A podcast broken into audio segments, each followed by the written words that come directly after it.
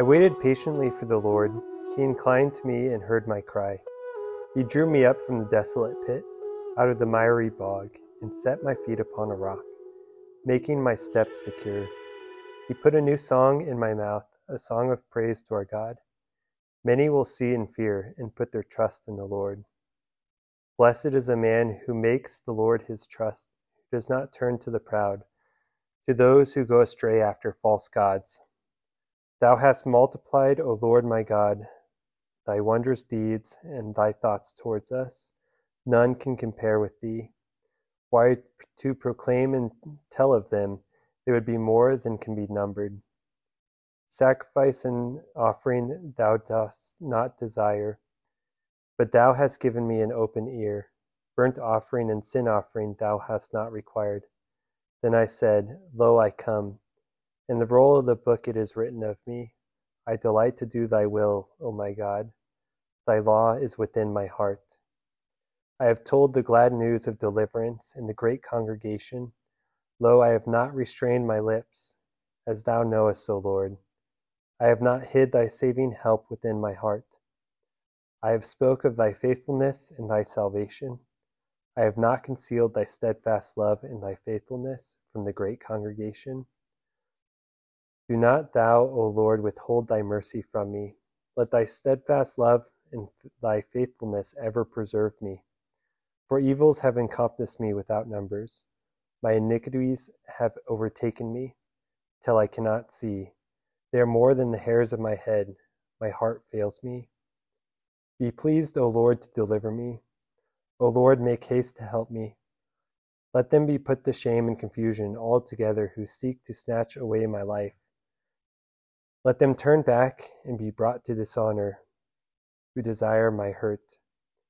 Let them be appalled because of their shame who say to me, Aha, aha. But may all who seek thee rejoice and be glad in thee.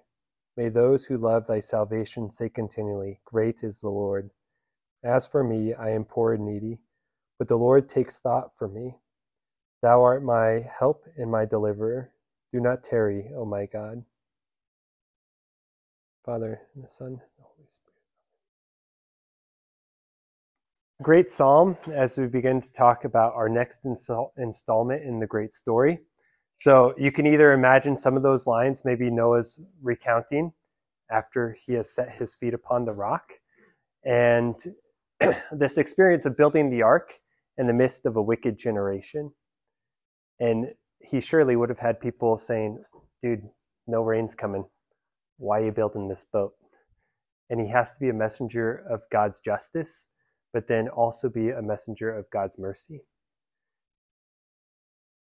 So, first, I want to place in our heads what's the purpose of the activity that we just did? So, in, in essence, you built dams, right? What's the purpose of building a dam on a river? Hold back the water, but why do you want to hold back the water? Yeah, like mills and everything. Uh, maybe recreation too. That's you know we want to have a nice lake so we can enjoy um, body of water. But what I'd like to just focus in on is building dams for hydroelectricity or harnessing the power of the water. Because has anyone taken a tour of a dam? Right. So no, that's perfect. Um, do they let all that water out at once, or steadily controlled? right? So then you direct that for a purpose. So you have this massive pressure of water, and it's directed by its slow continual release for a purpose.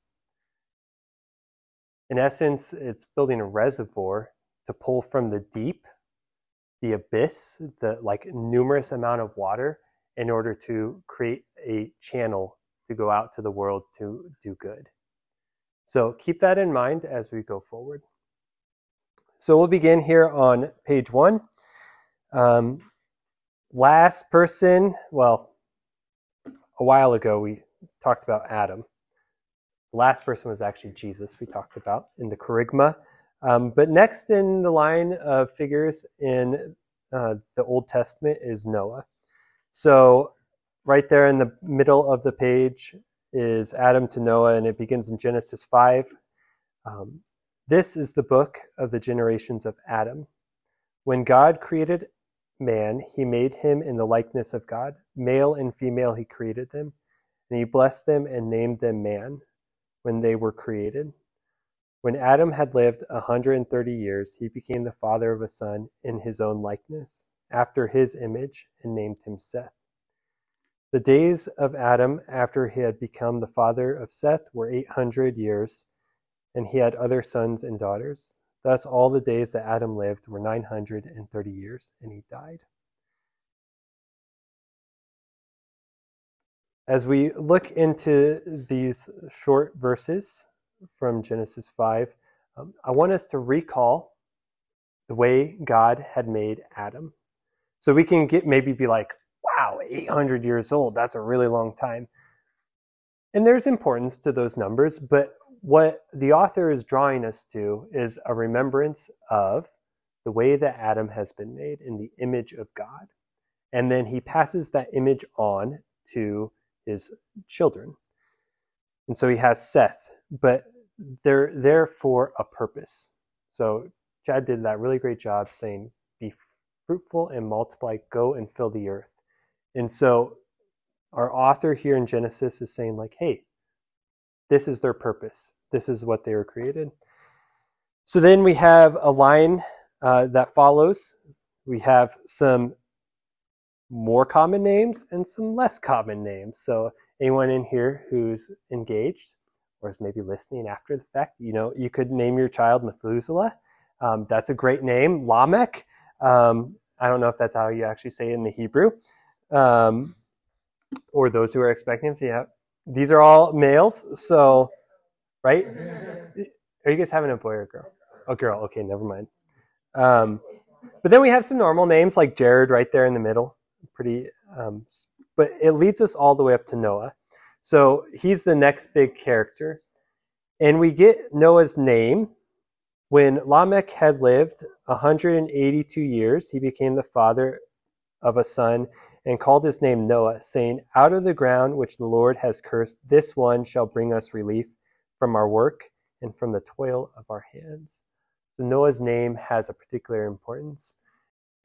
So sin grows exponentially left unchecked. Uh, you begin with disobeying God and his commandments. And then after that, they begin to lie and argue with each other. Adam and Eve do in the garden. Shortly after that, their offspring, Cain and Abel. Cain murders Abel. So you have first murder and then when we get to this por- portion in Genesis 5 and 6, um, it's described as every imaginable evil is taking place. So sin has just grown unchecked in the world. And this is the state that Noah's walking into. Um, and that gets us to the bottom there in Genesis 6 5 through 8. The Lord saw that the wickedness of man was great in the earth, and that every imagination of the thoughts of his heart was only evil continually. And the Lord was sorry that he had made man on earth, and it grieved him to his heart.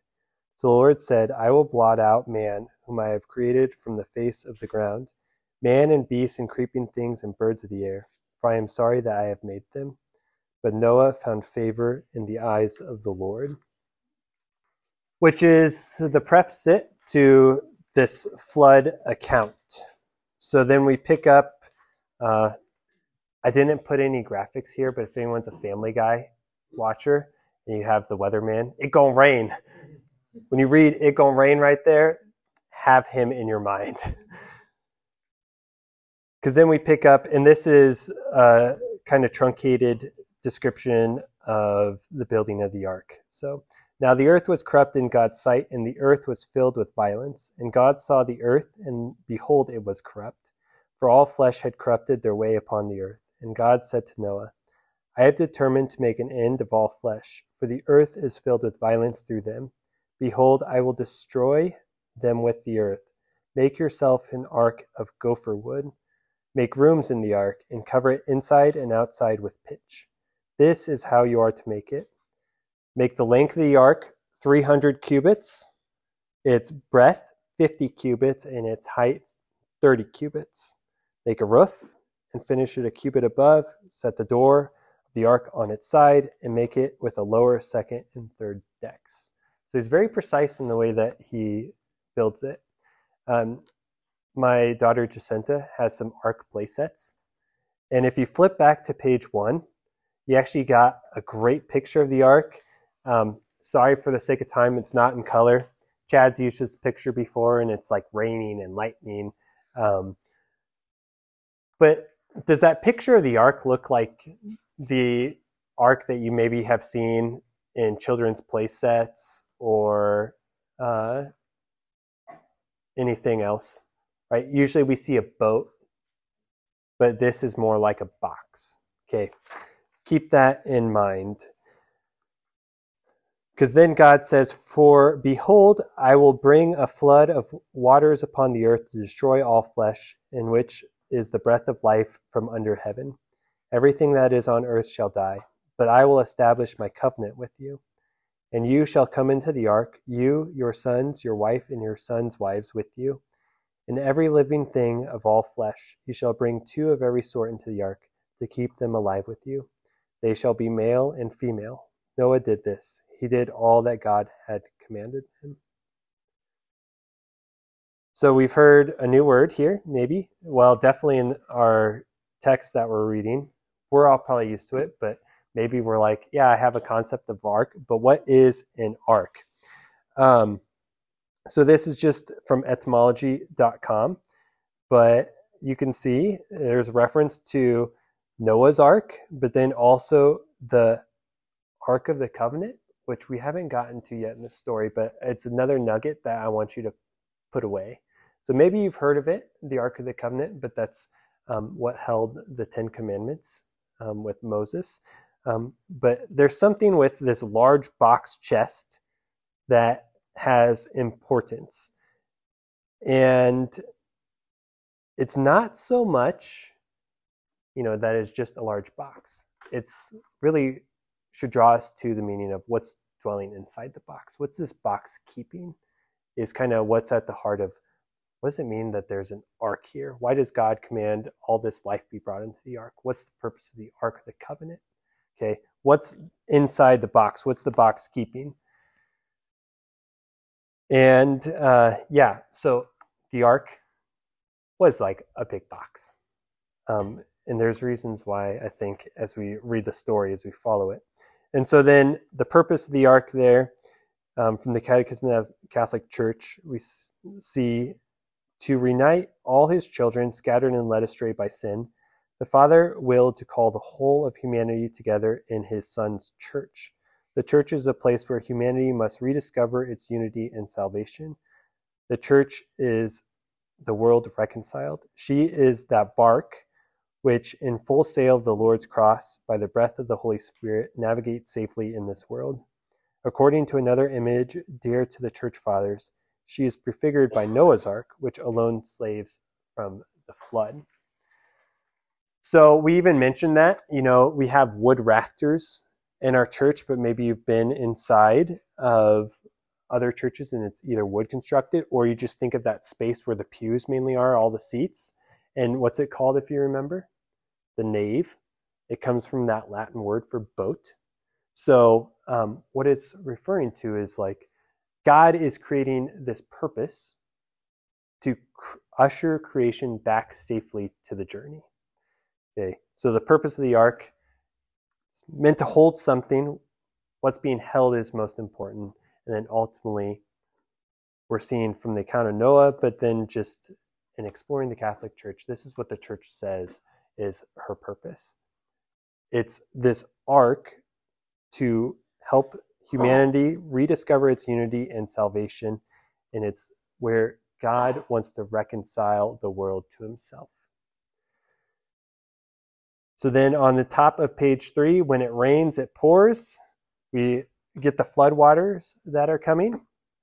So the flood continued 40 days upon the earth, beginning in Genesis 7:17 if you had your Bible. And the waters increased and bore up the ark, and it rose high above the earth. And we see the waters prevailed and increased greatly upon the earth, and the ark floated on the face of the waters, just like your little ping pong balls did in your water.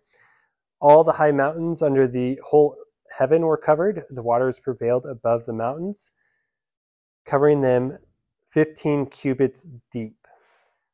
All the flesh died that moved upon the earth. There's some more, it's describing all the animals, but then only Noah was left and those who were with him in the ark. And then the waters stayed flooded for 150 days. Uh, but then things in letter C there on the middle of page 3, things begin to dry out. So we're into Genesis 8, 1 to 12.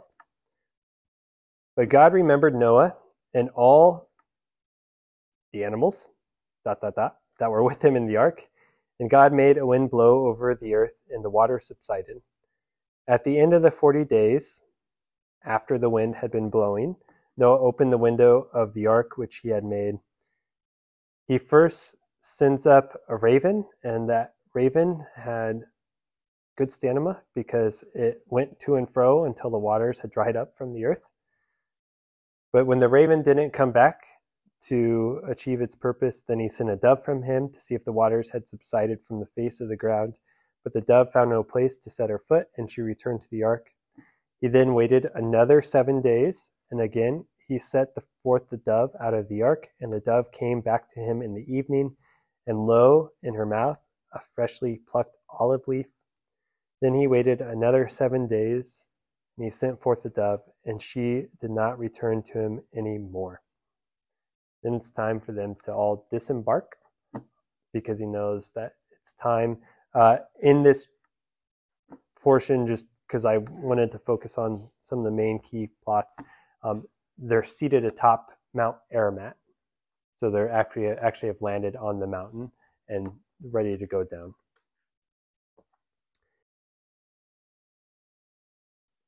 Uh, so then go forth. It's time to get out of the boat. Then God said to Noah, Go forth from the ark, you and your wife, and your sons, and your sons' wives with you. Have this bolded, because, hey, maybe this should be ringing a bell in our ears. Bring forth with you every living thing that is with you of all flesh, birds and animals, and every creeping thing that creeps on the earth, that they may breed abundantly on the earth, and be fruitful and multiply upon the earth. And so Noah went forth with all those with him. Then Noah built an altar to the Lord and took every clean animal and every clean bird and offered burnt offerings on the altar. And when the Lord smelled the pleasing odor, the Lord said in his heart, I will never again curse the ground because of man, for the imagination of man's heart is evil from his youth. Neither will I ever destroy every living creature as I have done. So then we come across another new word in our story, we have this word altar. So, um, what's what's the purpose of an altar? What is an altar? Uh, this short line that follows after that question on D, um, Roman numeral I, comes from the Catechism, but it's just a definition. Among the Israelites, the altar was the place where sacrifices were offered to God. So I'm just gonna like put a little breadcrumb there because I want to explore it a little bit more next week um, of the conception of the altar. Because right now we went into the church for the church tour and we saw kind of a table looking like thing placed inside this building space. Okay. Um, but at least for our understanding right now, this altar is going to be the place where sacrifices are offered to God. God's gifts are returned back to Him, Josh. So then it kind of clues us in. Okay, so Noah has been commanded go forth be fruitful and multiply. But then when he builds this altar, right immediately as he gets out the boat, we see what's Noah's purpose. He's to be the leader in establishing the order of right worship and right living according to the word of God. So he recognizes his mission again. Okay, things weren't going so right. I was kept in this boat for a purpose, and that's to reestablish right worship and right living according to the Word of God. And then from the Catechism, not CCD, whoops, CCC of the Catholic Church, it just talks about this natural relationship that we have with God. Prayer is lived in the first place, beginning with the realities of creation. The first nine chapters of Genesis describe this relationship with God as an offering of the firstborn of Abel's flock, as the invocation of the divine name at the time of Enosh as walking with God. Noah's offering is pleasing to God, who blesses him and through him all creation because his heart was upright and undivided. Noah, like Enoch before him, walks with God. This kind of prayer is lived by many righteous people in all religions. In his undefectible covenant with every living creature, God has always called people to pray, to prayer. But it is above all beginning with our father Abraham that prayer is revealed in the Old Testament. So, having this right relationship with God and putting it into practice in the daily life. So, then we actually get another new word, covenant, in Genesis 9. And God blessed Noah and his sons and said to them, Be fruitful and multiply and fill the earth. The fear of you and dread of you shall be upon every beast of the earth, upon every bird of the air, upon everything that creeps on the ground, and all the fish of the sea. Into your hands they are delivered. And he says, They're for you to eat.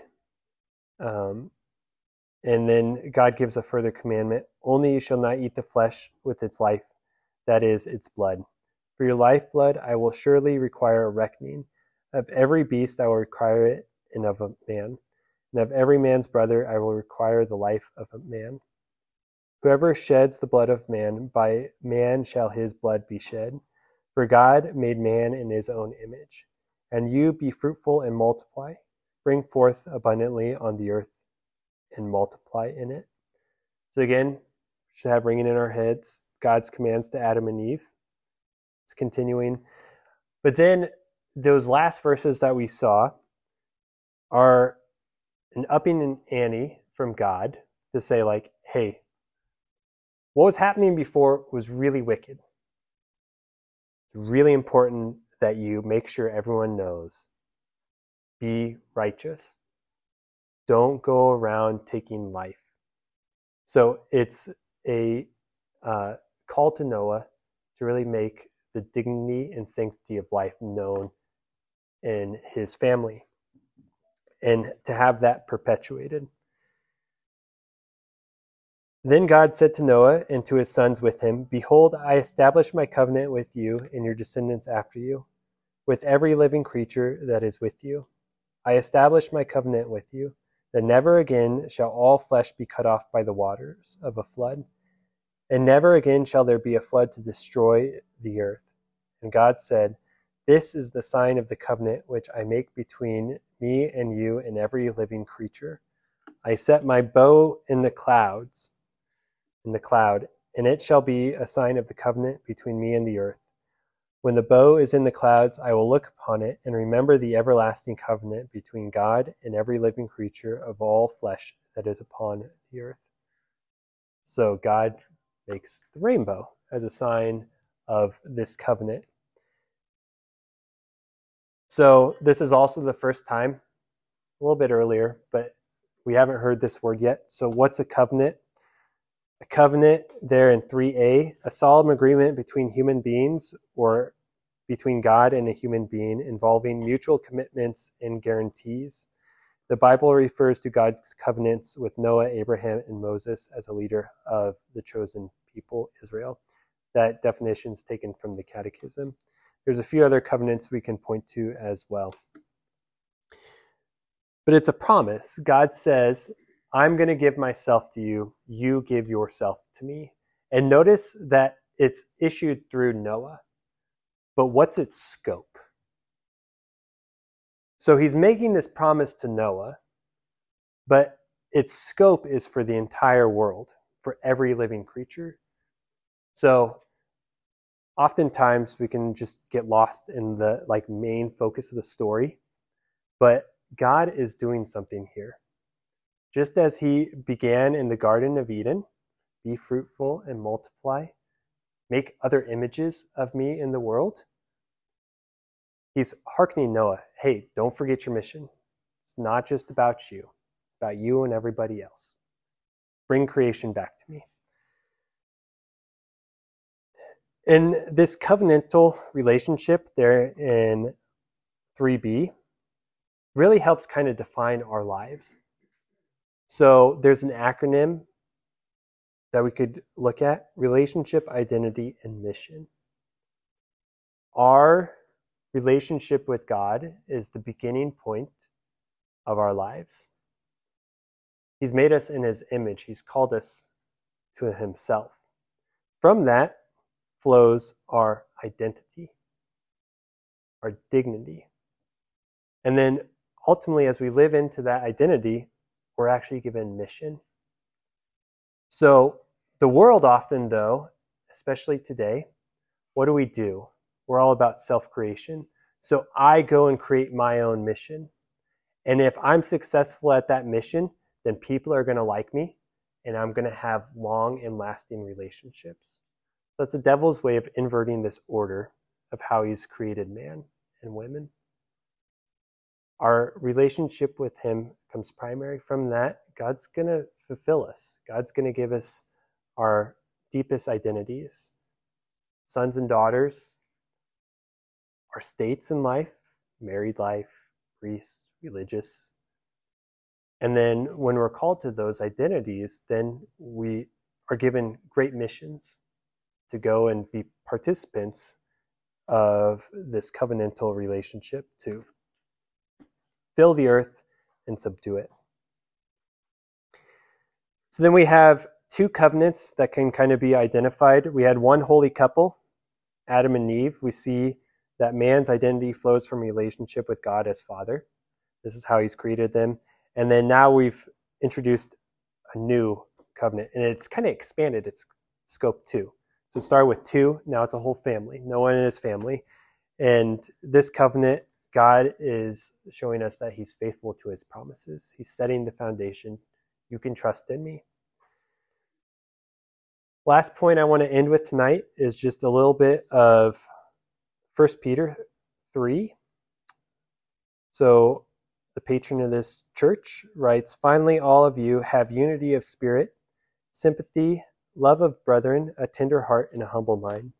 Do not return evil for evil, or reviling for reviling, but on the contrary, bless. For to this you have been called, that you may obtain a blessing. And then, for it is better to suffer for doing right, if it should be God's will, than for doing wrong.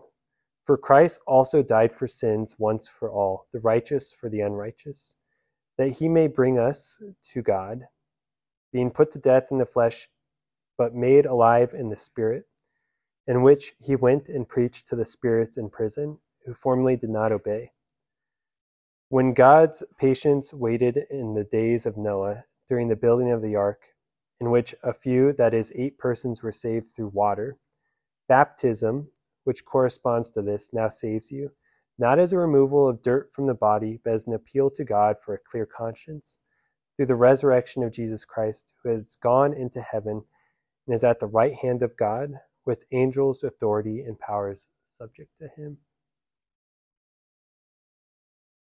So I wanted to end with just this short verse from 1 Peter, because for a majority of Christian tradition, baptism has been absolutely integral, necessary for the Christian life. And so many of you have been brought here, and I can't remember who has or has not been baptized, but there's some of you, I think, that have been unbaptized. But you're coming seeking the church, and you're coming to enter into uh, possibly the waters of baptism, which is a type. So the story of Noah, we can see it as a type for baptism.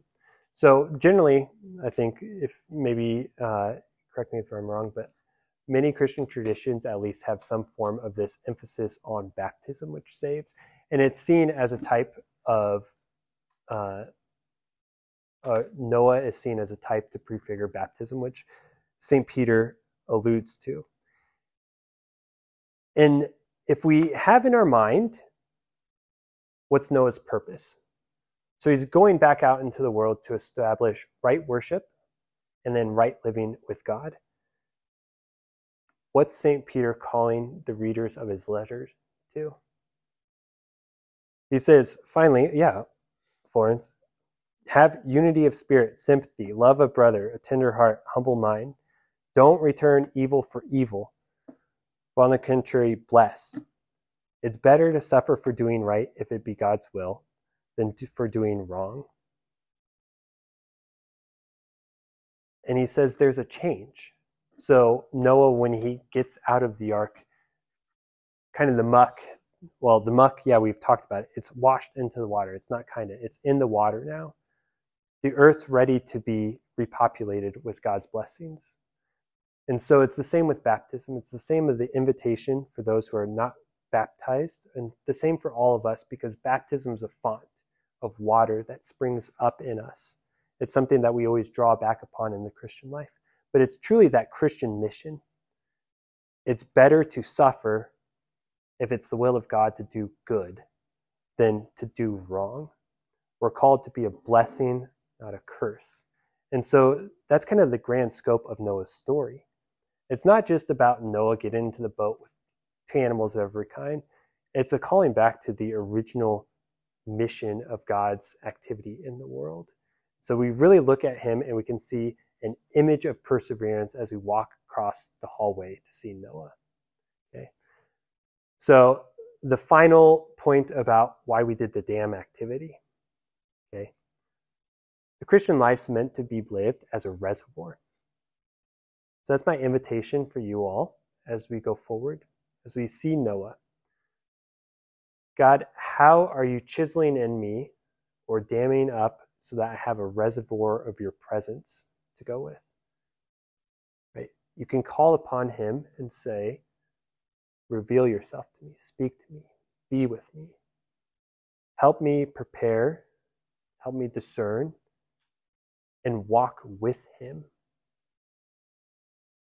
And so that you're able to harness the power of his action in your life to go and do good, to generate electricity, let his blessing go forward in the world.